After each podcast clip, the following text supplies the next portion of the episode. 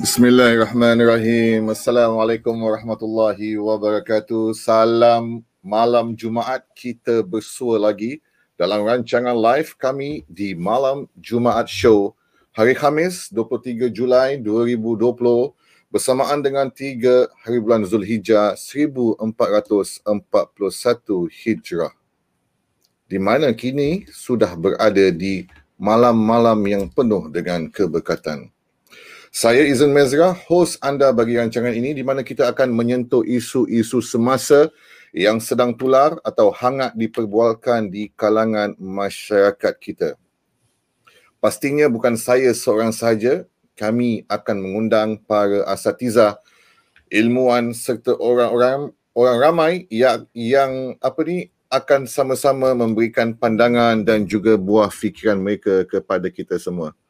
Berikan saya sedikit masa saya nak kena oh okey. Baik pelaksanaan ibadah haji 2020 yang dijadualkan akan dimulai pada 29 Julai ini atau bertepatan dengan 8 Zulhijjah 1441 Hijrah hanya tinggal menghitung hari sejumlah persiapan pun telah dilakukan oleh pemerintah Arab Saudi agar pelaksanaan haji berjalan lancar dan sesuai dengan protokol kesihatan. Ibadah haji yang biasanya dihadiri oleh 2 juta jemaah tahun ini dibatasi menjadi hanya sekitar 1,000 jemaah sahaja akibat pandemik COVID-19. Lantas, bagaimanakah khabar terkini mengenai pelaksanaan ibadah haji 2020? Anda bersama kami ataupun bersama saya Izan Mezra di The Malam Jumaat Show. Malam ini kita akan merungkailkan lagi tentang isu yang sedang hangat di mana pada tahun ini Zulhijjah kita tanpa haji. Dan untuk pengetahuan anda semua, hanya jemaah dari 160 negara sahaja yang terpilih untuk melaksanakan ibadah haji kerana Arab Saudi telah mengumumkan ini 160 warga negara mukim eh, yang berbeza telah terpilih untuk melaksanakan ibadah haji. Dan jemaah-jemaah tersebut dipilih berdasarkan standard yang tinggi untuk memastikan keamanan dan kesihatan para ibadur rahman dan duyuf ini. Dari total jemaah yang akan mengikuti haji pada tahun ini, 70% adalah warga mukim yang tinggal di sana, manakala lagi 30% merupakan penduduk asli Arab Saudi. Kementerian Dalam Negeri Arab Saudi juga telah melarang warga mereka untuk memasuki lokasi haji seperti Mina, Muzalifah dan juga Arafah bermula sejak Isnin 20 Julai 2020 hinggalah ke Ahad 2 Ogos 2020. Pastinya ramai bakal haji dan hajah kita di Singapura terjejas pada tahun ini kota yang diberikan oleh Arab Saudi kepada setiap negara adalah 0.1% daripada jumlah masyarakat Islam di sesebuah negara. Dan pada dasarnya di Singapura ini lebih kurang 800 jemaah haji yang akan dapat melaksanakannya setiap tahun. Dan jika anda yang berada yang pernah berada di menunaikan haji sebelum ini boleh juga berkongsi pengalaman anda melalui ruang komen. Dan jika anda mereka yang terjejas akibat ya dah dapat pengesahan untuk melaksanakan haji tahun 2020 namun akibat COVID-19 tidak dapat melaksanakannya boleh juga berikan pandangan anda persoalan anda di ruang komen dan insyaAllah asatizah kita akan merungkainya sebentar nanti. Bersama-sama kita pada malam ini adalah Ustaz Muhammad Zulkarnain dan juga Ustaz Abdullah Mukhlis live dari Saudi khasnya dari Riyadh. Assalamualaikum Ustaz. Waalaikumsalam warahmatullahi Apa khabar, apa khabar Ustaz? Alhamdulillah, alhamdulillah sihat. Baik, Ustaz. Yap, Ustaz Mukhlis pun dah masuk dan juga Ustaz Zulkarnan pun ada bersama-sama dengan kita. Bagaimana Ustaz keadaannya di Riyadh? Alhamdulillah. Uh, uh, kira we used to be under lockdown tapi sekarang dah apa dah tak ada lockdown kita uh, solat jemaah pun kita dah dapat solat jemaah cuma kita a bit different daripada Singapore. So oh. macam. Singapore, you, Singapore you need to have uh, booking system and whatnot. Jadi kalau solat jemaah kat uh, Saudi ni, kita just boleh pergi to the mosque. Hmm. They don't put quota tapi they still the safe distancing measures lah. Oh, still there. Ah. So that means solat uh, di masjid berjarak ataupun Masih berjarak. biasa? Masih oh, berjarak. berjarak. Satu meter atau dua meter? Uh, about 1.1 meter, 1.5 meters there, thereabouts. Oh. Jadi uh, saya faham kalau Pak Arab Pak Arab ni semua geng-geng degil Ustaz. Boleh orang dengar? Eh, boleh, boleh. Pasal kadang yang, yang especially bila Jumaat, yang jaga security pun lagi lagi Oh, garang lagi, lah. hmm, lagi degil. Okey. Masya Kalau Allah. tak dengar memang dia, dia orang akan raise their voices lah. Oh, kena rotan Ustaz. Oh, dia dah bawa apa dia panggil? Baton. Tak, tak. Oh, tak ada. Masya Allah. Tu, tu banyak orang suka fikir macam gitu. Orang Arab ni semua garang-garang, kasar-kasar kan, polis-polisnya. Padahal saya lihat tahun 2000 uh, akhir tahun 2018 saya buat umrah, saya lihat pegawai hmm. mereka ni dah lebih rahmah lagi Ustaz. Dia punya rah, ramah dia lain, rahmah dia lain. Dan lagi-lagi kalau macam ada budak-budak kecil, orang punya sayang hmm. dengan budak-budak kecil, wui, satu macam macam anak dia sendiri. Dan Ustaz Zul, Ustaz Zul juga berada di Riyadh. Tak, saya ada kat rumah. Ha, rumah saya. Kat Singapura. Oh, Masya Allah. Ha. Jadi Ustaz juga pernah berat, uh, belajar di sana? Uh, saya bekas pelajar di Universiti Islam Madinah. Masya Uh, Allah. graduate tahun 2016 lah. Uh, awal 2016 saya graduate dan terus pulang ke Singapura. Hmm. Baik Ustaz, tahun ni ramai ya umat Islam kita khususnya masyarakat Islam Singapura tidak dapat menunaikan ibadah haji dan umrah. Uh, disebabkan ialah yang kita tahu ni COVID-19 dan kekecewaan dan rasa sedih ni pasti mereka merasakan. Yalah, mula-mula bila dapat surat daripada Majlis Agama Islam kan, oh dapat melaksanakan ibadah haji tahun ni, mereka pasti rasa gembira, dah start mula preparation dan sebagainya. Tapi apabila keluar berita tentang COVID-19, mereka pula, eh betul boleh ke tak boleh dan sebagainya. Mula pula circuit breaker, kemudian dapat berita Arab Saudi lockdown dan sah sekarang ni tak dapat laksanakan ibadah haji. Sesuatu yang sangat menyedihkan lah. Dan insyaAllah kami yakin Allah pasti ada hikmah yang Allah hendak berikan kepada kita semua. Jadi Ustaz Zul, Ustaz Saya. Zul, ha, Ustaz Zul, Uh, boleh Ustaz kongsikan kepada kita semua ya, suasana haji dan umrah sebelum uh, wabak ini melanda kita. Alhamdulillah wassalatu wassalamu ala Rasulillah. Terima kasih kepada pihak Muhammadiyah Association. Eh, uh, first and foremost saya nak ucapkan terima kasih kepada Muhammadiyah kerana sudi dia jemput untuk kongsi pengalaman dan uh, ilmu, kongsi ilmu, kongsi pengalaman lah insyaAllah. Semoga ada barakah dalam pertemuan kita pada malam ni insyaAllah. Okay. Um, bila soalan dia tu apa? Apakah macam mana eh keadaan Suasana haji umrah suasana sebelum haji uh, dan umrah. Hmm. Saya alhamdulillah uh, sempat menunaikan umrah baru-baru ni lah. Maknanya Oh. sebelum keadaan menjadi lebih teruk kan. Dia bila at the starting of this COVID-19 tu saya uh, manage to went for umrah dengan keluarga pada last year 2000 uh, December. So masa Oh, tu recently belum- ya, Ustaz? December ke very recent. Ha. Ah, the the 2019 December. Uh, kita dah dengar dah berita-berita macam ni tapi yalah maksudnya belum ada kesedaran. Belum ada peka kan masa tu belum ada apa-apa jadi lebih kecoh. So we live as per normal. I mean bila kita pergi sana kita buat umrah macam biasa. Ya, buat macam mana orang-orang pergi umrah kan. Bila balik tu uh, things dah get worse. Uh, bila dah dengar oh dia punya dah merebak ke sana ke sini Lepas tu dah mula masuk Singapura sikit sebanyak. So saya first kali saya syukur kepada Allah SWT sebab saya dah pergi. Uh, dapat pergi lah, dapat pergi. Eh? Uh, dan memang ada plan nak pergi lagi tapi kerana keadaan macam ini saya kita pun tak boleh pergi mana-mana. Singapura tak boleh Singapura pun tak boleh keluar. Kan lagi nak pergi Saudi. So bila kita cakap tentang ibadah haji dan umrah dia first come into saya punya mind is crowd. Hmm. Eh, lagi-lagi dengan haji dulu dulu kita buat masa student tu kita pergi haji kan. Ya, lebih kurang macam gambar ni lah sekarang. Lebih kurang macam gambar ni. Uh, kita tawaf dekat bawah 2 jam, kita tawaf dekat atas pun sama 2 jam. Sampai kan kita dah tak tahu dah dah berapa round dah kita pusing. So hmm. that bila when you ask me about haji, uh, that is uh, what come into my mind first is crowd. So uh, we need to take care of ourselves, you know. Masa tu mungkin masa muda, immune system masih kuat kan.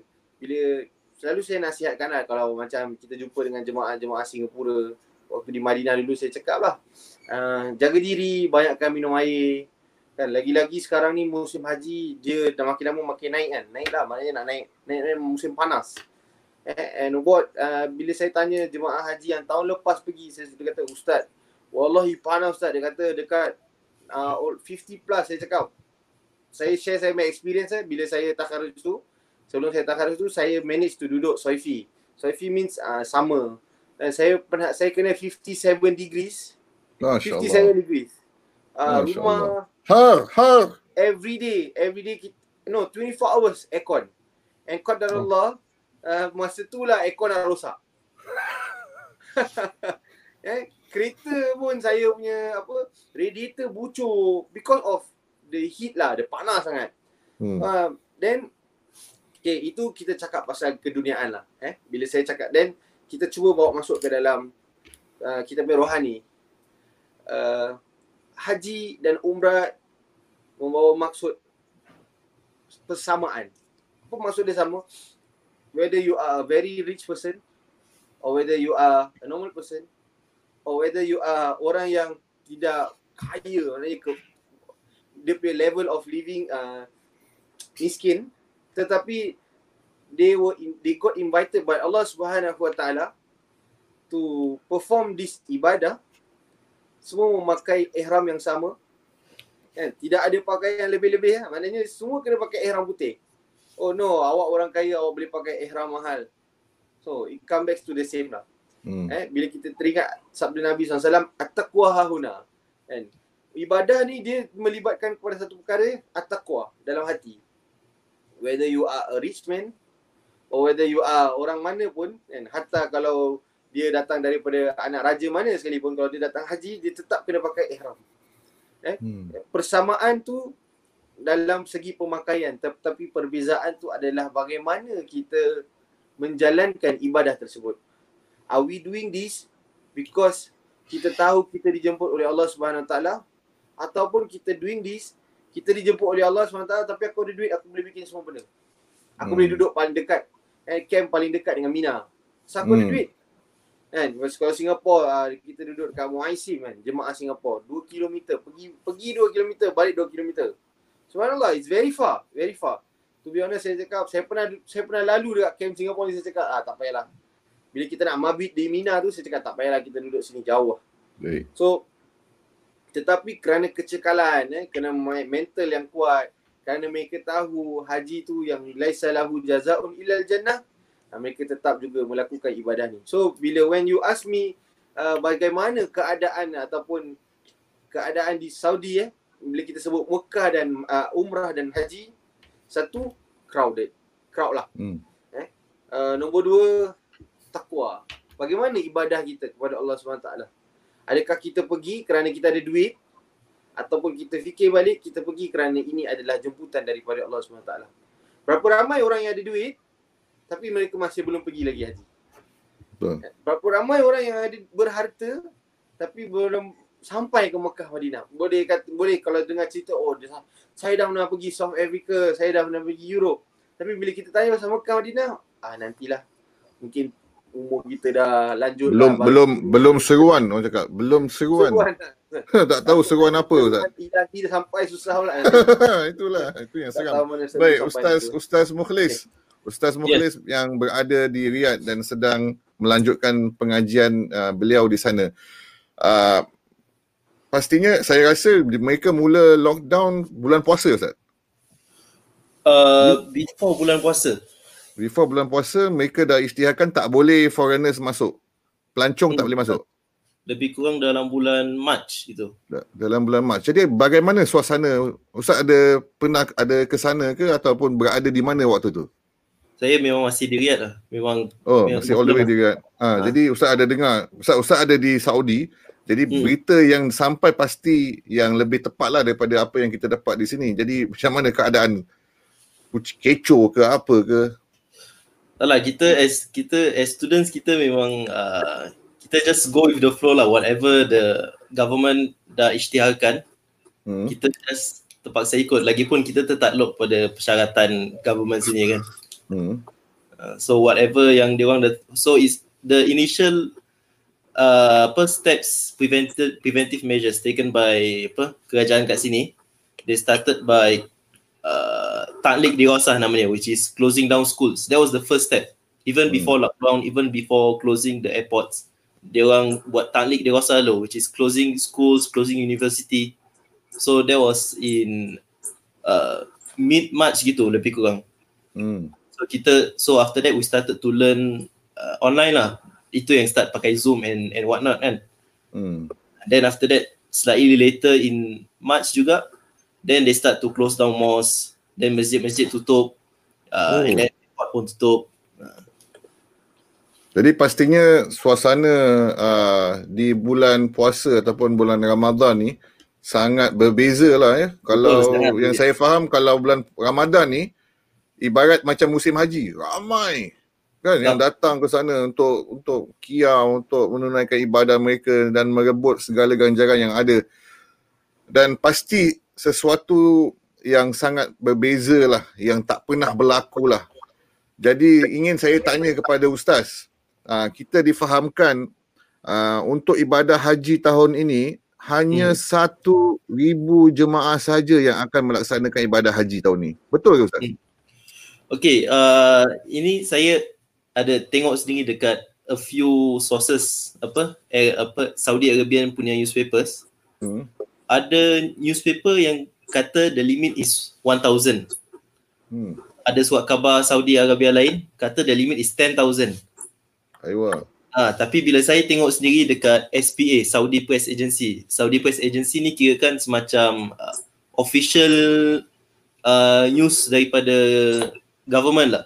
Hmm. uh, istilah dia SPA, Saudi Press Agency ni, saya tengok dekat dia punya press release, uh, dia tak ada sebutkan angka yang tetap. Oh, okey. Uh, dia cuma sebut uh, mahdud jiddan. Kira will be very limited. Aywa.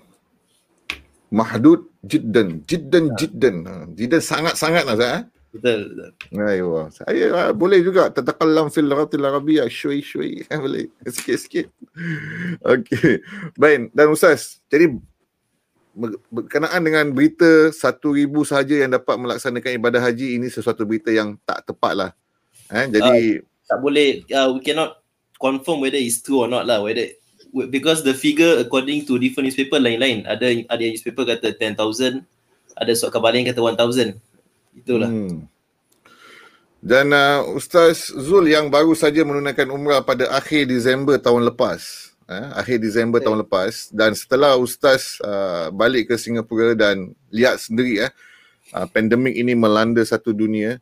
Uh, apakah pandangan Islam tentang uh, mematuhi perjalanan selamat ni? Apakah yang pengajaran yang kita boleh ambil daripada apa yang telah berlaku, perjalanan yang selamat dari sudut Islam kat mana ni? Sebenarnya ada kan? Kita ni sebenarnya dalam Islam dah ada pengajaran yang Nabi dah tunjukkan. Cuma kadang-kadang kita tak tahu.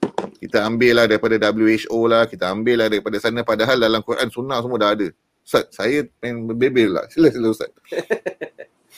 Okay, uh, bila kita cakap pasal haji kan, semua hmm. bila cakap Zulhijjah, it will remind us first come into our mind is Hari Raya Haji, kurban, haji itself. So, uh, Alhamdulillah, ramai juga di antara ikhwah-ikhwah di Singapura yang telah dijemput oleh Allah SWT untuk menunaikan haji. Eh, ada juga uh, jemaah-jemaah yang saya nampak tau kegembiraan mereka tu bila mereka dijemput untuk melakukan ibadah haji. Hmm. Eh, kadang-kadang yang sampai terlalu happy tu shopping sampai terlupa, lupa dunia pun ada. kan. Alah ustaz bukan selalu dapat buat haji betul juga tapi saya tengok daripada shopping tu memang agak menyeramkan. Eh? Allah sebut dalam Al-Quran walillahi 'alan nasi hijju 'alan nasi hijjul baiti man istata'a ilaihi sabila. Mengerjakan haji adalah kewajipan manusia terhadap Allah Subhanahu taala. Ya? Iaitu bagi orang yang sanggup mengadakan perjalanan ke Baitullah. So uh, haji min arkanil Islam dia adalah daripada rukun daripada rukun Islam yang mana bila kita tahu maksud rukun tu adalah kita wajib buat. Kita wajib buat kalau kita tak buat dosa. Tapi dia bukanlah bila seseorang itu mempelajari ilmu hadis, dia tak boleh ambil hadis tu bulat-bulat macam itu. Ustaz, kalau gitu Ustaz, saya tak nak kahwin sebab saya fikir kalau saya kahwin nanti saya tak ada duit nak pergi haji. Contoh kan? Sebab haji sekarang pun makin mahal. Uh, Ustaz, saya tak nak pergi sebab eh saya tak nak buat ni ni sebab saya nak simpan duit nak pergi haji. Sebab Allah cakap dalam uh, dalam Al-Quran uh, kita kena buat haji. Hmm. Tapi dalam situ Allah sebut manis tata'a ilaihi sabila. Eh, yang sanggup mengadakan perjalanan ke Baitullah. Okay, Al-Imam An-Nawawi rahimahullah dia kata istita' ni, istita' ni maknanya mampu, dia bawa pada dua makna. Satu, istita' secara langsung untuk diri dia. Ya, dan lagi satu, istita' untuk mengerjakan orang lain, untuk orang lain, dengan orang lain. Eh, istita' ni dia bawa makna dua, iaitu untuk diri dia sendiri, dia mampu untuk pergi dan juga untuk mengerjakan dengan orang lain. Dan ciri-ciri istita' ni dia ada bawa banyak. So ada antara dia cakap apa? Seseorang itu dianggap mampu untuk memin apabila dia memiliki harta yang mencukupi satu, harta. Dan lagi satu uh, kesihatan tubuh badan juga di, di dia rangkumkan ataupun dia masukkan dalam kemampuan. Dan fitness bagi wanita, lah, apa dia? Fitness lah. Ah, fitness lah. Eh? Hmm. Uh, bagi wanita hendaklah wujud bersamanya mahram atau wanita yang sikoh dalam perjalanan. Okey. Semua orang rasa diri dia sihat. Betul tak? Kita rasa oh kita sihat kan. Bila kita dengar panggilan haji tu oh kita yang sakit pun jadi sihat. Sebenarnya kita pun uh, okey Nabi SAW dia kata apa? Uh, kalau kamu tak tahu kamu tanya kepada orang yang lebih Allah sebut dalam Al-Quran kan? Lepas tu uh, Nabi cakap apa? Uh, antum a'lamu bi umuri dunyakum kamu sendiri lebih tahu dengan hal dunia kamu. Maknanya kalau kita sendiri rasa yang diri kita tak kuat ataupun we need an advice from the doctor kita pergi doktor kita cakap dan doktor cakap uh, mungkin lah nauzubillah. Mungkin dia cakap doktor cakap Haji kalau Haji pergi haji saya takut keadaan menjadi lebih teruk Oh tidak Doktor, doktor takut dengan siapa? Saya takut dengan Tuhan. Oh, macam mana ni? Okay, then makcik sign, apa-apa jadi, dan saya tak nak ambil tahu. Okay, saya, saya uh, izinkan saya kongsi. Saya izinkan izinkan saya kongsi dengan uh, penonton, dengan anda semua. Eh. Waktu dulu saya bekerja di Masjid Ma'ruf. Sebelum hmm. ni, saya bekerja di Masjid Ma'ruf. Saya jumpa dengan satu orang. Ustaz, Masjid Ma'ruf mana Ustaz? Masjid Ma'ruf di Jurong? Ah, Jalan Bahar. Ah, ingat Masjid Ma'ruf yang di Clyde Street? Ah, tak ada, tak sempat lah. Saya tak sempat. tu belum ada lagi ya? Ha.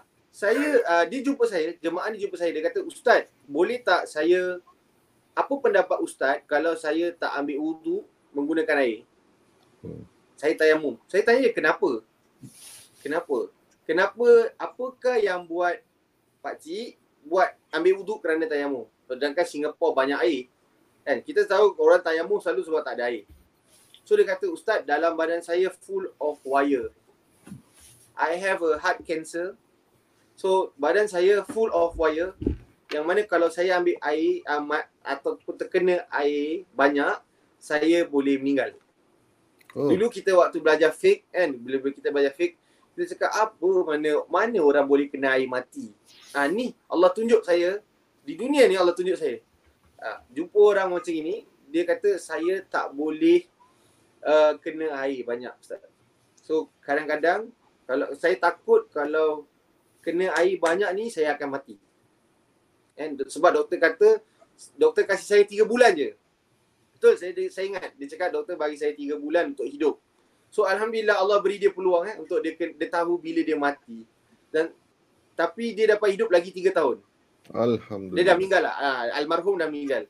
So, dia tapi saya nampak kegigihan dia melakukan ibadah. Dia jadi ahli masjid dan sebagainya. Tapi bila tengok eh keadaan tadi tu memaksa beliau untuk keluar daripada norma dia. Iaitu ambil wuduk memakai uh, instead of using water dia pakai tayamum. So same goes dengan yang haji ni bila kalau orang eh, orang yang pakar advise not to go better don't go. Sebab Hmm. apa dia dalam keadaan tidak mahu. Sekarang ni waliyazubillah saya tak tak saya, saya tak pernah expect yang this pandemic will go this long. Betul. All of our Saya plans, saya ingatkan lockdown 2 minggu je Ustaz. all of mula-mula. our plans semua dah jadi. Last-last kita duduk rumah. Betul tak? 2020 dah kira tak ada makna tu 20, bukan 12 dah- bulan. Dah habis. Dah Ha. habis. So 2020 is just uh, we we mungkin hikmah dia is we we uh, appreciate tau. Kan kita Hmm. mula appreciate nature. Saya mula mu- saya mula pula uh, bermain basikal masuk dalam hutan. Saya tengok ramainya orang dalam hutan ni. Ah orang Jadi- start to cycle.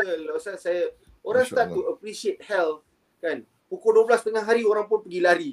Nampak kan? Orang pergi lari pukul 12 tengah hari. Saya cakap mana otak dia orang ni pergi? Pasal Jadi, nak keluar Ustaz, pasal. Ustaz Mukhlis, uh, jadi apa yang tadi Ustaz uh, Zul tadi sebutkan tentang apabila kita nak memulakan sesuatu perjalanan, kita mesti pastikan bahawa bukan saja perjalanan itu selamat, diri kita juga selamat dalam perjalanan yang hendak kita ambil itu. Exactly. Jadi, That's mungkin I mean Ustaz- lah. Ya, mungkin Ustaz Mukhlis boleh beri sedikit pencerahan tentang hal ini.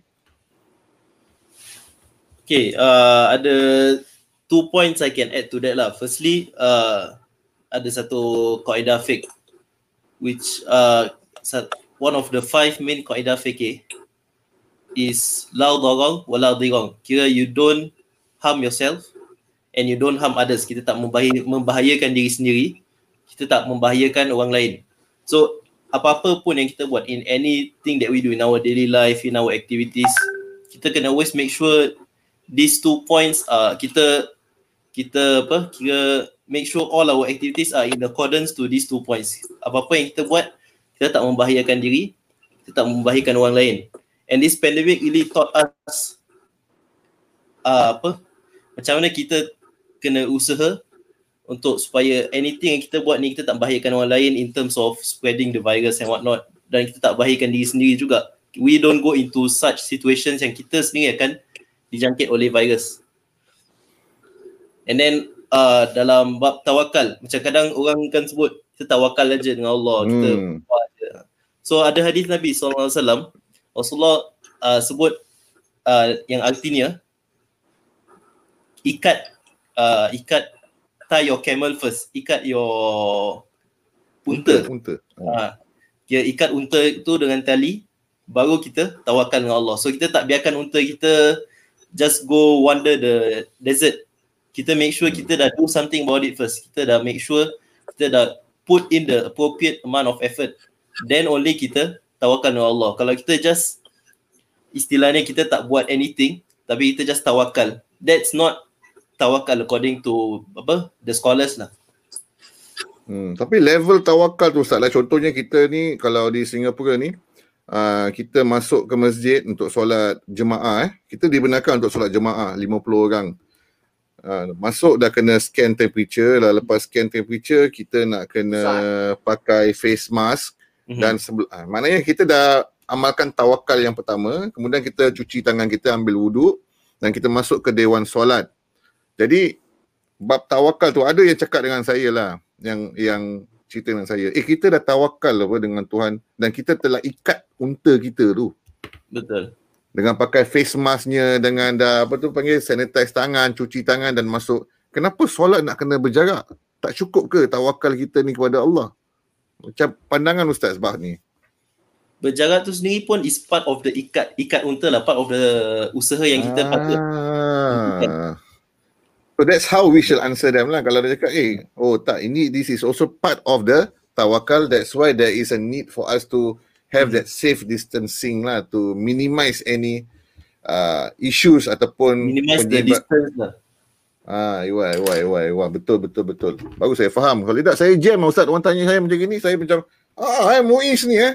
Mana pandai je, mana tak orang dapat fatwa ni. Tiba-tiba Nah, actually kalau kalau kita tengokkan uh, fatwa para ulama satu dunia, uh, jadi kita uh, kadang-kadang kita ni macam cepat sangat nak attack. So Ah, actually kalau kalau kita tengokkan uh, fatwa dari Saudi, fatwa dari Mesir, fatwa ulama Jordan, semua basically they agree that right now because of the pandemic kita perlu solat dengan berjarak. And Hmm. and empat-empat mazhab according to empat, empat ma- for all four mazhab mazhab Maliki mazhab Hanafi Maliki Syafi'i dengan Hambali merapatkan saf hanya sunnah dalam solat dia bukan syarat uh, solat tu sah so kalau ada perkara darurat macam this pandemic kita jarakkan saf dia tak dikira sebagai makruh so solat kita tetap Tetap sah. Dan kita mengambil, apa dipanggil? Kita juga memandang tentang kepentingan masyarakat sesuatu tempat. Jadi masyarakat Islam di sini, uh, mereka boleh dikawal dan benda ni boleh di, apa dipanggil? Di- Selain daripada dikawal, boleh diseliakan, uh, facilitate dengan baik sebab masjid-masjid eh, seperti Masjid Al-Huda yang uh, ustaz bertugas di sana mempunyai petugas atau staff-staff yang telah dilatih dan tahu bagaimana untuk mengendalikan keadaan jika sesuatu yang tidak diingini berlaku sewaktu pandemik ni uh, mereka boleh uh, maknanya ada kaliber lah untuk menjalankan tugas mereka. Maka pihak apa dipanggil yang memberikan fatwa mengatakan ia boleh dilaksanakan. Jadi kalau saya rasa kalau yang menjaga ataupun mentadbir masjid ni orang yang tak ada kemahiran ataupun orang biasa-biasa je tak tahu tentang kepentingan uh, menjaga di social distancing ni ia akan membawa lebih banyak masalah. Oleh itu ia tak dapat dilaksanakan. Uh, soalan saya lagi Ustaz berkenaan dengan yang pasal safe distancing ni uh, bila solat orang cakap Nabi tak pernah buat apa. Kan? Boleh jawab tak Ustaz? Macam mana ni? Nabi tak pernah buat. Ni kita buat agama baru ke apa ni? Ah ni soalan panas Ustaz. Penas telinga saya jaga depan dewan solat ni depan masjid ni ambil temperature. Nabi tak pernah buat. Jadi macam mana ni Ustaz? Saya bukan ustaz saya tanya ustaz-ustaz kita. Siapa dia jawab ni? dua-dua boleh jawab. Ustaz Silakan Ustaz Mukhlis.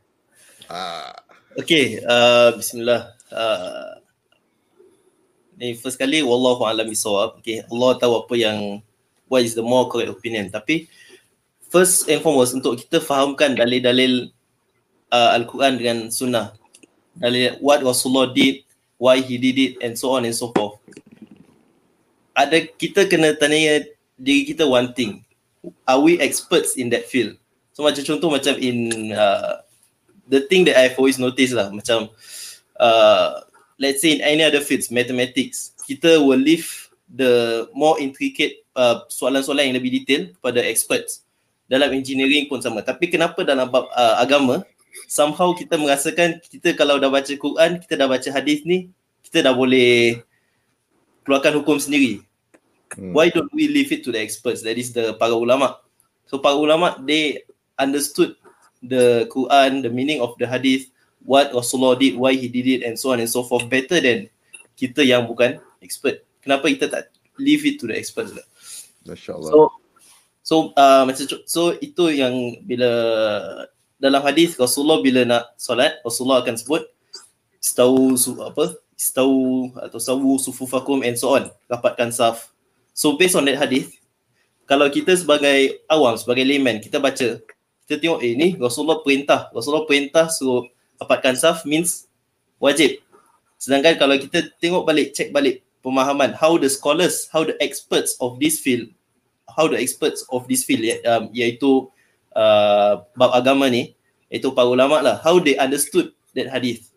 So macam tadi saya sebutkan para ulama of all four mazhab they were in unison. Semua consensus semua ijma all four mazhab yang rapatkan saf is not something that is wajib. It's not something yang kalau kita tak buat solat batal. Satu ada satu mazhab yang keluar lah tapi ni bukan mazhab muktabar iaitu mazhab zahiri. Kalau mazhab Hmm. ah uh, then rapatkan saf memang wajib. Tapi mazhab Daud Daud Zahiri kan Ustaz? Yes betul. Ah. mazhab Daud al-Zahiri. Ah, ni cuma mazhab dia je yang kata rapatkan saf ni wajib. Tapi the four main mazhab yang diamalkan kira mazhab uh, Hanafi, Maliki, Syafi'i dengan Han- Hambali semua kata dia bukan wajib dengan dia tak akan membatalkan solat kalau renggang. Hmm. So that's how they understood that hadith. So cara pemahaman it all goes back to how we understand the Quran and the hadith how we understand the text. Whether it's Masya according to Allah. our own understanding or how the scholars fahamkan. Baik, terima kasih Ustaz Mukhlis. Sangat uh, panggil untuk layman macam saya dan ramai yang macam saya ni bila dengar apa yang Ustaz Mukhlis uh, telah terangkan ia memberikan kita sedikit uh, apa panggil lebih jelas lah kan jangan macam kita walaupun dah tahu sikit-sikit hukum-hukum ke Hmm. dah belajar baca banyak kitab ke dah mula nak take side ke nak mula nak keluarkan pandangan then enforce on others Betul. bagi pandangan bagi saya tak ada masalah tapi bila kita nak enforce on others ah itu yang Betul. macam eh eh, relax lah kan hold your horses Masya Allah. But Terima kasih especially- Ustaz Muslim. Especially dalam bab fikir macam ini, kita kena understand uh, ada ada adanya khilaf. Hmm. So, Baik Ustaz, Ustaz, hmm. Ustaz Tadi Zul, abang- Ustaz Zul. Sangat uh, Ramadan Ustaz kerja di masjid, bertugas, berkhidmat di masjid, menyebarkan dakwah di masjid. Ramadan biasa di masjid-masjid akan sangat uh, meriah. Kan tahun ni Ramadan kita tanpa tarawih. Malahan Ramadan berakhir tanpa solat hari raya. Tahun ni pula, tahun ni juga Zulhijjah kita tanpa haji. Pandangan Ustaz, adakah uh, penghayatan kita tentang ibadah haji ataupun ibadah uh, hari yang sangat istimewa ni uh, terjejas, berkurangan dan sebagainya? Pandangan Ustaz. uh, saya melihat dalam keadaan yang berlaku ni dia actually it's a reflection bahawa sebenarnya masjid ni bukan Ramadan. Maksud saya to be someone yang betul-betul nak menghidupkan Ramadan dia bukan sahaja tempatnya di masjid. And orang dulu bila cakap Ramadan, masjid tarawih, masjid kan. Lepas tu orang dulu mesti ada moreh, betul tak? Hmm. Moreh ni apa? Lepas tarawih, Tarawih, duduk, ha. minum kopi kan. Relax, tak rokok. eh. Haram, haram. Haram alaik. Okay. Eh? So uh, Allah Subhanahu Wa Taala memberi peluang kepada kita untuk bagaimana kita betul-betul menghayati ibadah ataupun suruhan-suruhan Allah Subhanahu Taala untuk kita lakukan di dalam bulan Ramadan. Tanpa masjid ni, ya, tanpa ya, masjid ditutup sebagainya, saya rindu kita dulu di Ma'ruf, oh Ma'ruf punya jemaah, wallah saya cakap uh, ramai dia tu saya rasa macam eh Alhamdulillah orang Jurong West betul-betul nak masjid. So bila Allah SWT kurniakan doa mereka uh, masjid dibina dan muka-muka itulah muka orang yang menghidupkan masjid. Sampailah akhir. Dan seram, even sampai lepas air raya pun muka-muka ni juga yang masih menghidupkan masjid. So bila orang cakap bila um, Muiz eh keluarkan irsyad supaya masjid ditutup buat sementara waktu sampai bila saya pun tak tahu kan masa tu kan. Saya uh, tengok bahawa ini adalah satu hikmah yang Allah nak tunjukkan sebenarnya bahawa kita masih lagi boleh beramal tanpa walaupun masjid ditutup. Kita masih boleh bertarawih walaupun masjid boleh tutup. Kita masih lagi boleh bersedekah walaupun masjid tutup. Kan saya pasti Muhammadiyah juga uh, akan ter- terjejas kan sebab antum juga ada mendirikan solat tarawih kan tetapi dengan adanya platform-platform online seperti ini orang pun masih meneri uh, memberi infak. Contoh dengan sekarang ni lah, saya tengok saya bawah tu ada pay kan. Bila-bila je saya nak ambil handphone saya akan now. Betul tak? And ini adalah saya bagi saya it's a blessing in disguise maknanya ada hikmah di sebalik perkara yang berlaku ni adalah kita masih boleh beribadah walaupun masjid tu ditutup. Begitu juga dengan Zulhijjah yang mana Allah Subhanahu Wa Taala uh, sebut dalam Al-Quran wal fajri wa layalin ashr. Kan ulama-ulama semua mengatakan bahawa al-fajr tu adalah subuh pada hari raya haji dan Hmm. walayalin ashr ni 10 malam sebelumnya pada awalnya. Eh Sekarang ni lah, sekarang ni lah. Dah start dah. Sekarang Eh? dua hari lepas lah kan. Ah, dari selasa. lepas lah. Kita dah ada dalam that fasa.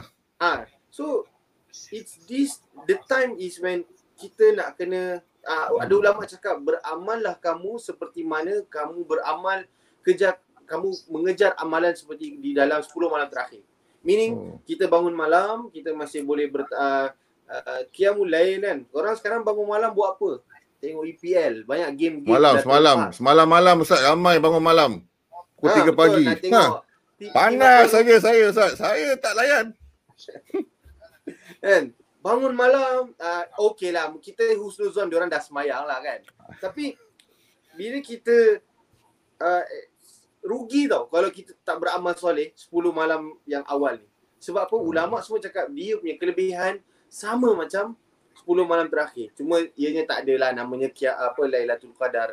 Tapi Allah SWT cakap dan bila Allah sebut dalam al-Quran kan kita dalam nahwu lah ada kan wal fajri Allah sebut ni wawul qasam Allah bersumpah dengan dengan nama dengan waktu fajar.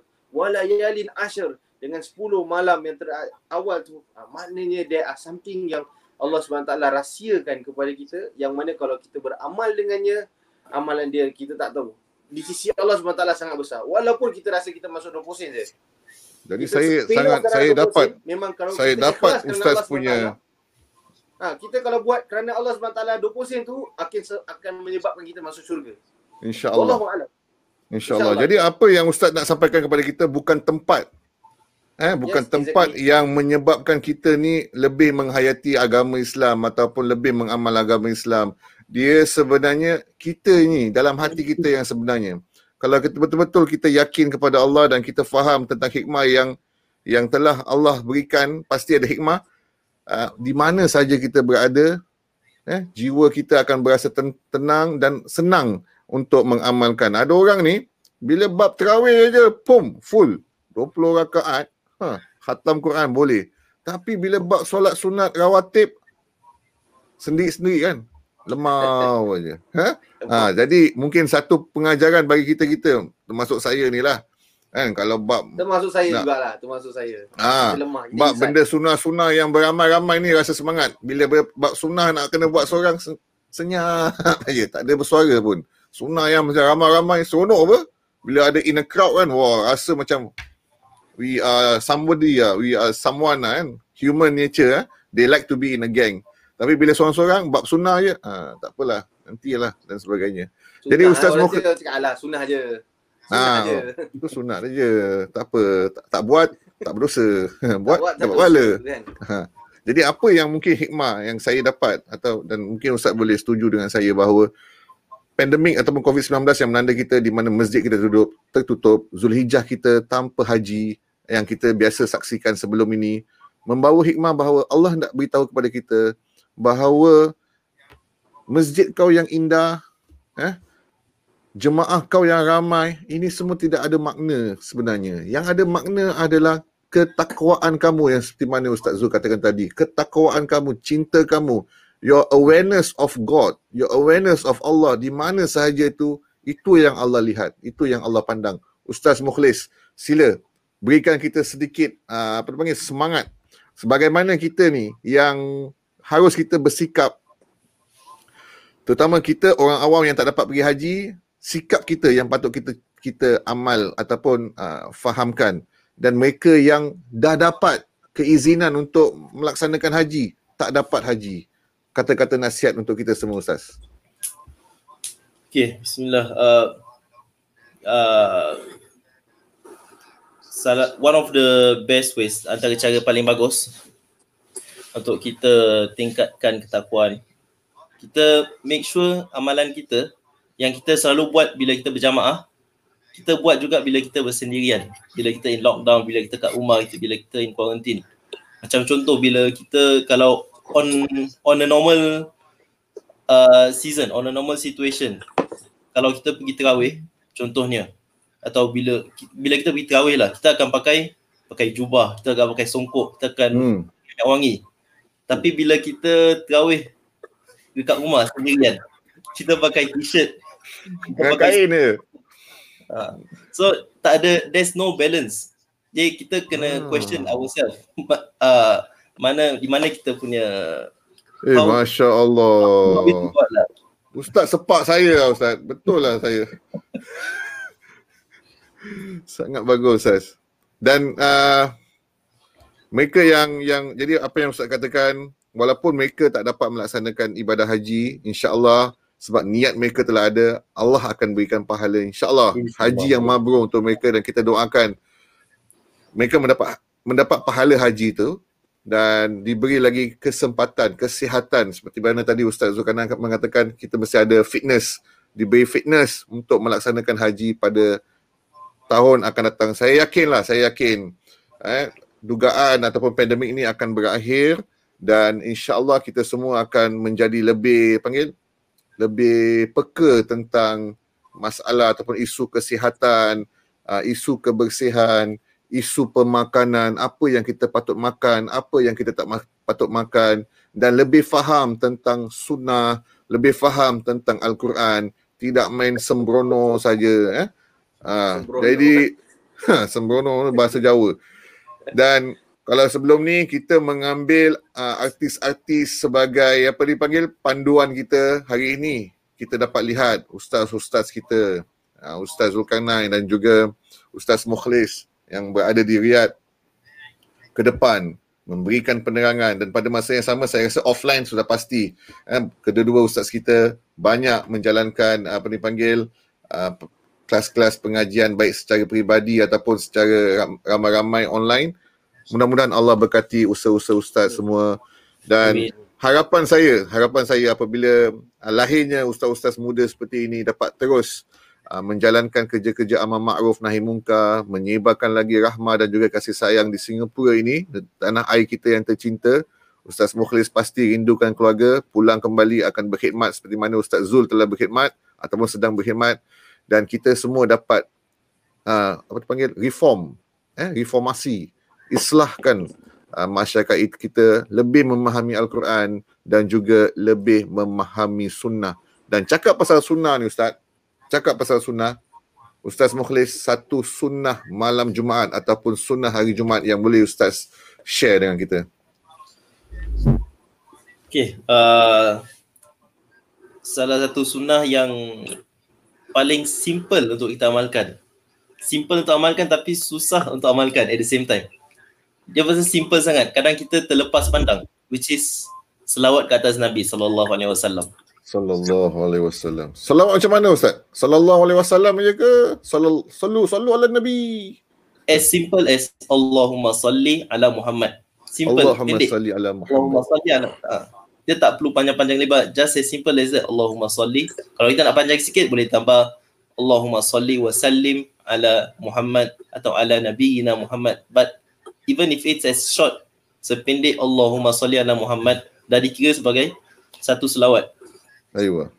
Kita cuba bayangkan uh, uh, guru saya kat sini antara guru saya kat sini Syekh namanya Syekh Saad Ibn Tuki Al-Khoslan. Dia sekarang Presiden Fiqh Council di Saudi. Masya-Allah. Dia ceritakan Imam Syafi'i on average setiap hari dia akan selawat 10,000 kali. Uh, kita Imam Syafi'i. Imam Syafi'i. Kita semua uh, uh, kan kalau di, di Nusantara lah mengikut mazhab Syafi'i. So kita cuba tengok uh, amalan imam besar iaitu Imam Syafi'i 10 ribu kali on average setiap hari. And it, it's on and tu 10 ribu kali tak termasuk Jumaat. Kalau on hmm. Jumaat dia akan melebihkan lagi selawat dia jum, jumlah selawat dia. So that's something we can we can practice lah. We can think about on every waking moment bila kita tengah tak buat apa-apa atau even bila kita tengah buat kerja ke apa kita biasakan kita punya lisan tak berhenti daripada selawat. Selawat. Allahumma salli ala Muhammad. Alam. Masya Allah. Baik, uh, Ustaz Zul pula kan. Saya pun lihat salah satu sunnah yang orang cakap, saya ada nampak lah poster-poster viral dekat Facebook. Uh, salah satu sunnah Jumaat ni pakai siwak. Saya pula, bak siwak ni saya, saya tak nak cakap apa lah. Saya kadang-kadang geli lah Ustaz. Pandangan Ustaz macam mana orang macam saya ni Ustaz? orang-orang macam awak tu apa? Yang mana? Yang geli? Yalah, yang geli lah nak pakai siwak. Sebab kita dah pakai siwak, dah gosok-gosok, dah tenyir-tenyir, ada lah benda-benda terselit ni. Tak sempat cuci. Dia selit kat dalam kocik. Lepas tu kita nak so ha, lepas solat kita lupa cuci, kita tenyir lagi. adab-adab memakai miswak ni, so, uh, siwak ni kayu siwak ni? Uh, banyak hadis Nabi SAW tentang siwak. Eh. Antaranya siwaku uh, matharatun lil fami wa mardatun lil rabbi. Kan? Siwak ni membersihkan mulut dan juga ia uh, boleh bawa mendapatkan keridhaan Allah SWT kerana kebersihan. Eh, Nabi Nabi sebut lagi dalam hadis yang lain laula an asyqa ala ummati la amartuhum bisiwaki inda kulli solah ataupun dalam hadis dia yang lain juga sama tapi inda kulli wudu. Kan? Kalau ianya tidak membebankan bagi umatku nescaya aku akan menyuruh mereka untuk bersiwak setiap kali mereka nak berwuduk ataupun hadis yang lagi satu adalah mereka nak pergi solat. Eh, hadis ni hadis sahih. Yang tiga-tiga hadis yang saya baca tadi tu adalah hadis sahih. Ya. So bila orang cakap oh siwak Kan? Mesti kena pakai siwak. Oh apa kau pakai berus gigi? Ha, kita geng siwak tau. Kan? Bersih Nabi sebut pasal um, kita kena check balik. Kenapa adakah kita menggunakan siwak ataupun disuruh untuk menggunakan siwak tu kerana kebersihan ataupun kerana siwak tu adalah the only uh, pada zaman Nabi SAW tu is the only way untuk kita bersihkan gigi. Eh, kita, hmm. kita cuba fikir balik. Mungkin pada zaman Nabi SAW belum adanya namanya toothbrush ataupun gosok berus gigi ataupun mungkin berus gigi tu di-invent kerana siwak. So, bila orang cakap pasal siwak, sunnah. Yes, sunnah. Tetapi dalam menghidupkan sunnah, dia ada tempat-tempat yang tertentu.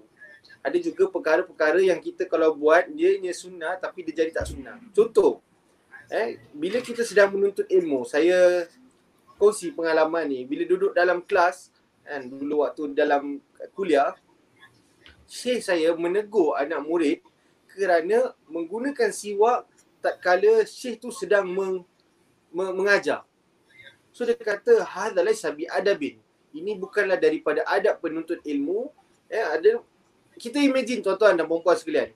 Kita tengah mengajar anak murid kita gosok gigi Faham? Walaupun hmm. dia kata ustaz siwak ustaz.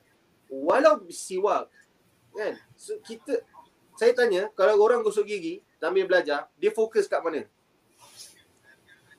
Kata, ini ni these are all the things yang macam orang salah saya tak cakap salah lah eh tapi dia macam it's not appropriate. Kan? Adab lah Ustaz. Lebih pada adab eh. Ah, hadza laisa bi adabin. Ni bukanlah adab. Eh, kau aku sedang mengajar dan kau sedang bersiwak, aku faham itu sunnah tapi aku sekarang serang sekarang ni sedang mengajar so you need to be focused on me instead of you focus on your gigi if you want to Ayuh. use your siwak yes you may go out now to the toilet awak siwak lah gigi awak sampai putih Aywa. eh, Jangan main tak? siwak dalam dewan solat siwak-siwak benda-benda apa tu kadang kayu-kayu tu berus terjatuh. Hmm. So kita Habis balik. Sujud pula termasuk hidung. Jemaah kat belakang. Tu, sunnah dia pada siwak ke ataupun sunnah dia kepada taharah. Taharah ni kebersihan. Aywa. Why are we doing this siwak? Ha, so hmm. ini uh, kita let's be open minded lah. Saya bukan cakap uh, narrow saya I don't want to narrow it down tapi we need to you need to put things at the right place and at the right time lah. Ha, InsyaAllah. Jadi so, sangat cantik apa yang apa yang tadi Ustaz Mukhlis uh, share dengan kita. Satu sunnah hari Jumaat yang ini banyakkan berselawat. Dan saya faham bila kita banyakkan berselawat, maka hati kita akan menjadi lebih lembut. Eh? InsyaAllah akan menjadi lebih lembut dan mudah untuk ilmu untuk masuk kepada uh, jiwa kita. Dan berkenaan dengan apa yang Ustaz Zul share dengan kita tadi adalah ia adalah bagaimana kita meletakkan uh, apa tu adab pada melaksanakan sesuatu sunnah. Betul. Kadang kata kadang macam contohlah eh pergi masjid tu adalah sunnah. Eh solat di masjid adalah sunnah. Tapi dalam perjalanan kita pergi ke masjid eh bawa kereta lampu merah tak jaga, main langgar aje. Eh kucing nak seberang kita takut-takutkan kucing tu ke, tak jagalah adab-adab kita sewaktu memandu ke masjid ataupun dah sampai masjid ambil wuduk tak menjaga air wuduk tu yang apa tu kita gunakan main buka sesuka hati. Dah basah dah basah semua jalan lecak-lecak dan solat sunat. Dan dia solat sunat dia dia solat wajib dia. Dia kata ini adalah sunnah nabi. Itu yang apa yang saya rasa Ustaz Zul nak sampaikan. Memang sunnah tapi kita harus lihat bagaimana pelaksanaannya.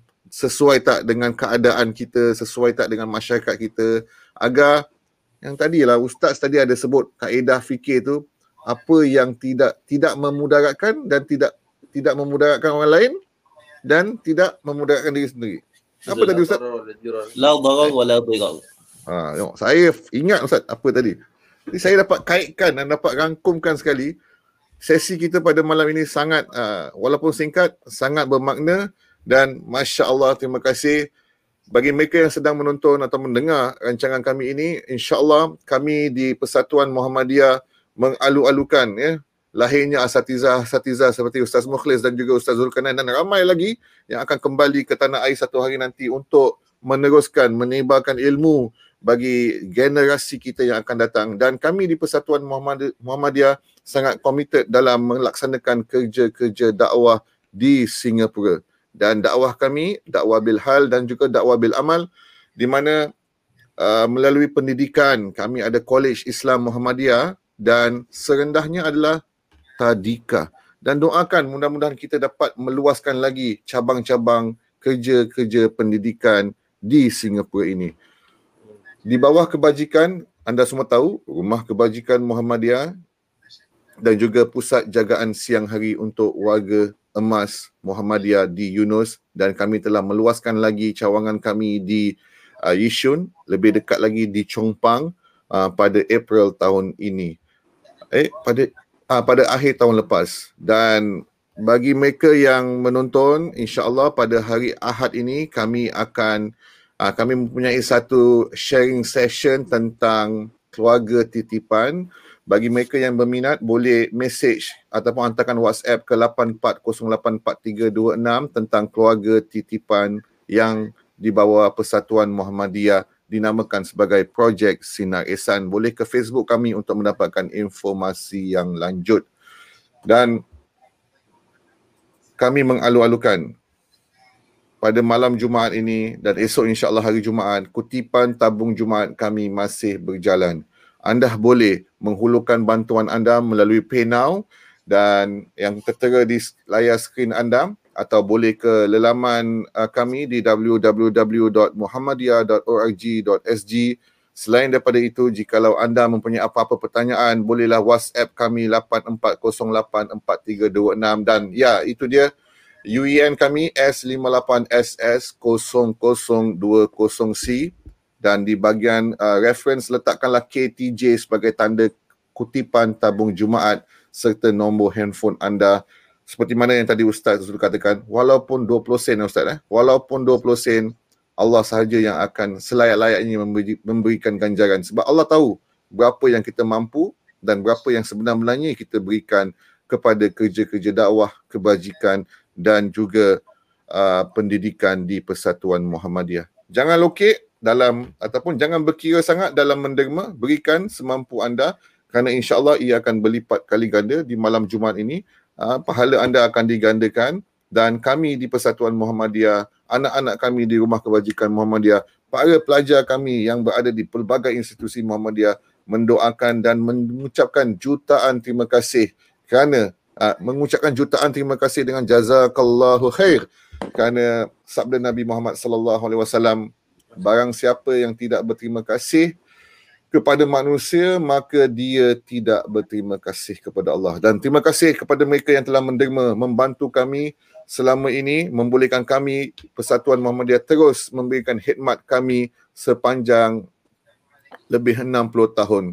Dan kami berpegang teguh kepada Al-Quran dan Sunnah dan amam ma'ruf nahi mungkar. Untuk pengetahuan ustaz-ustaz sekalian, pada minggu lepas uh, Persatuan Muhammadiyah telah bekerjasama dengan Texas Chicken. Uh, kita telah mengedarkan 2000 uh, juadah makanan tengah hari Texas Chicken uh, kepada hampir dua lebih daripada 2000 uh, individu. Maknanya uh, 2000 pack uh, Texas Chicken ni uh, Texas berikan kepada kami dan kami mendap- menggamblingkan tenaga sukarelawan. Dalam keadaan COVID-19 Circuit Breaker Phase 2 ni kami telah mengedarkan kepada semua yang di bawah beneficiary kami. Mereka yang di bawah golongan kami memberikan bantuan secara bulanan ataupun apabila mereka memerlukan. Alhamdulillah kami ucapkan jutaan terima kasih kepada mereka yang telah membantu kami dalam mengedarkan. Dan insyaallah pada uh, pada bulan Ogos nanti dekat dengan National Day ataupun pada National Day itself kami akan umumkan suatu lagi projek insyaallah kalau diluluskan uh, sebab pada waktu circuit breaker ni apa saja projek yang memerlukan tenaga sukarelawan ataupun mereka yang ramai, kami perlu mendapatkan kelulusan daripada pihak pemerintah yang berwajib. Dan uh, itu dia uh, sukarelawan-sukarelawan kami, baik yang beragama Islam dan bukan beragama Islam, mereka meluangkan masa dan juga tenaga untuk mengedarkan uh, juadah makanan tengah hari Texas Chicken kepada uh, beneficiaries kami. Alhamdulillah. Dan uh, bagi mereka yang hendak melaksanakan ibadah korban pada tahun ini, pendaftaran masih dibuka. Bangladesh sudah penuh. Eh? Australia mulanya penuh tapi mereka telah memberitahu kami bahawa ada sedikit lagi uh, telah mendapat kota lebih dan uh, kami masih dapat menerima mereka yang hendak uh, membuat korban di Australia melalui online dan kalau di Australia dagingnya akan dihantar ke Singapura jika uh, sahibul korban menginginkannya. Dan di Indonesia, semua daging korban itu akan diberikan kepada golongan yang memerlukan. Jadi, Ustaz, ada apa-apa kata-kata nasihat bagi mereka yang hendak melaksanakan ibadah korban ni? Ustaz Mukhlis. Kita di sini korban kambing, Ustaz. Sana unta? Eh? Sini pun banyak ni kambing lah. Unta ha? untuk golongan yang kaya. Oh, sana kambing dia uh, kambing Australia ke kambing padang pasir Ustaz? Dia dia kambing yang bertanduk. Ayo, mesti gurun bertanduk lah, Kambing gurun. Uh. Oh, kambing gurun. Kambing Banyak sini sana. Tanduk pendek dia, je. Dia different prices lah. Different prices. Jadi nasihat Ustaz, mereka yang hendak berkorban atau nak buat ibadah korban, apa kata hadis ataupun uh, galakan Nabi Muhammad sallallahu alaihi wasallam? Sallallahu alaihi wasallam. Okey, dalam Al-Quran dalam surah Al-Hajj Allah ada berfirman lan yanalallahu luhumuha wala dima'uha. Allah tak memandang darah-darah korban kita tak tak memandang daging-daging daripada korban kita. Walakin yanaluhu taqwa minkum. Yang Allah pandang is takwa kita. So pastikan bila kita nak berkorban tu kita pastikan niat kita adalah lillah. First and foremost. Dan dagingnya diagihkan kepada mereka yang memerlukan. Dan uh, Ustaz Zul kata-kata nasihat Ustaz untuk kita semua? Uh, yang akan mengha- me- me- apa tu? Menghadapi uh, ialah pandemik COVID-19 di Singapura ini keadaan yang sangat berbeza. Nasihat Ustaz untuk kita semua seperti mana ya kita selalu dengar dalam khutbah usikum wa nafsi bitaqwallah saya nasihatkan diri saya dan semua untuk bertakwa kepada Allah Subhanahu taala anggaplah uh, COVID-19 pandemic this pandemic ni adalah teguran daripada Allah SWT. Kita leka kan. Terlalu banyak nikmat yang Allah bagi sampaikan kita terlupa dengan untuk menggunakan nikmat tu dengan sebaiknya, nikmat kesihatan, nikmat keluarga, nikmat ibu bapa kan. Ini bila hari raya tak dapat tengok mak bapa, ah, baru semua menggelacat. Betul tak? Kan? Ah, sanggup macam pakai tak macam pagi hari raya pun tak apa janji dapat jumpa mak baru kita tahu eh betapa pentingnya ibu ayah kita bukannya pada saja pada hari raya dan sebenarnya mereka tu adalah tiket kita untuk masuk syurga so siapa yang masih ada hargai siapa yang dah tak ada doakan eh sebab kita sama-sama nak masuk dalam syurga. Andai kata dalam yang menonton ni eh kita siapa dapat masuk syurga dulu kita sama-sama tarik. Supaya kita sama-sama dapat masuk syurga eh, kita dapat berehat-rehat dalam syurga. Benar nak lalu dengan kehidupan dunia kan?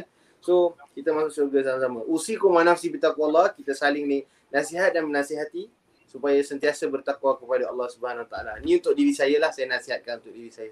Khusus. Baik, terima kasih Ustaz atas nasihatnya. Saya ingat surah Ar-Rahman fabi ayyi ala rabbikuma tukazziban nikmat Allah yang manakah yang kamu wahai jin dan manusia dustakan? Dan ini betul-betul lah pandemik ni jin dan manusia pun kena. Saya, saya rasa jin pun kena juga COVID-19 selalu nampak manusia semua happy-happy ya kat night club sih sekarang night club dah tak ada dah budak-budak ni eh, masjid pun dah tak ada orang pun macam eh Allah bagi mereka satu peringatan lah eh. Eh, benda-benda ni dah dah berkurangan. Dan saya Izan Mezra mengundurkan diri dan memohon maaf atas silap dan salah sepanjang menjalankan program di Malam Jumaat Show. Dan untuk pengetahuan anda semua, di Malam Jumaat Show adalah show yang dijalankan atas usaha Jabatan Dakwah Persatuan Muhammadiyah untuk mengajak orang sama-sama memahami keadaan isu semasa dan memberikan pendidikan dan juga panduan agar kita tidak terikut-ikut eh, dengan the uh, influence yang ada dalam uh, social media pada hari ini. Dan jikalau anda ada apa-apa saranan dan apa-apa topik yang hendak kami uh, ketengahkan, boleh terus uh, Facebook Messenger kami atau WhatsApp kami. Semua informasi tentang bagaimana anda hubungi kami ada di Facebook kami. Teruskan uh, kontak kami dan insyaAllah kami akan menghubungi anda. Like Facebook kami, follow IG kami dan kami di Malam Jumaat Show mengharapkan doa, sokongan dan juga derma anda sokong dan jangan kecam kami. Assalamualaikum warahmatullahi wabarakatuh. Terima kasih Ustaz Zul. Terima kasih Ustaz Mukhlis. Kita berjumpa nanti secara live. Face to face. InsyaAllah. InsyaAllah.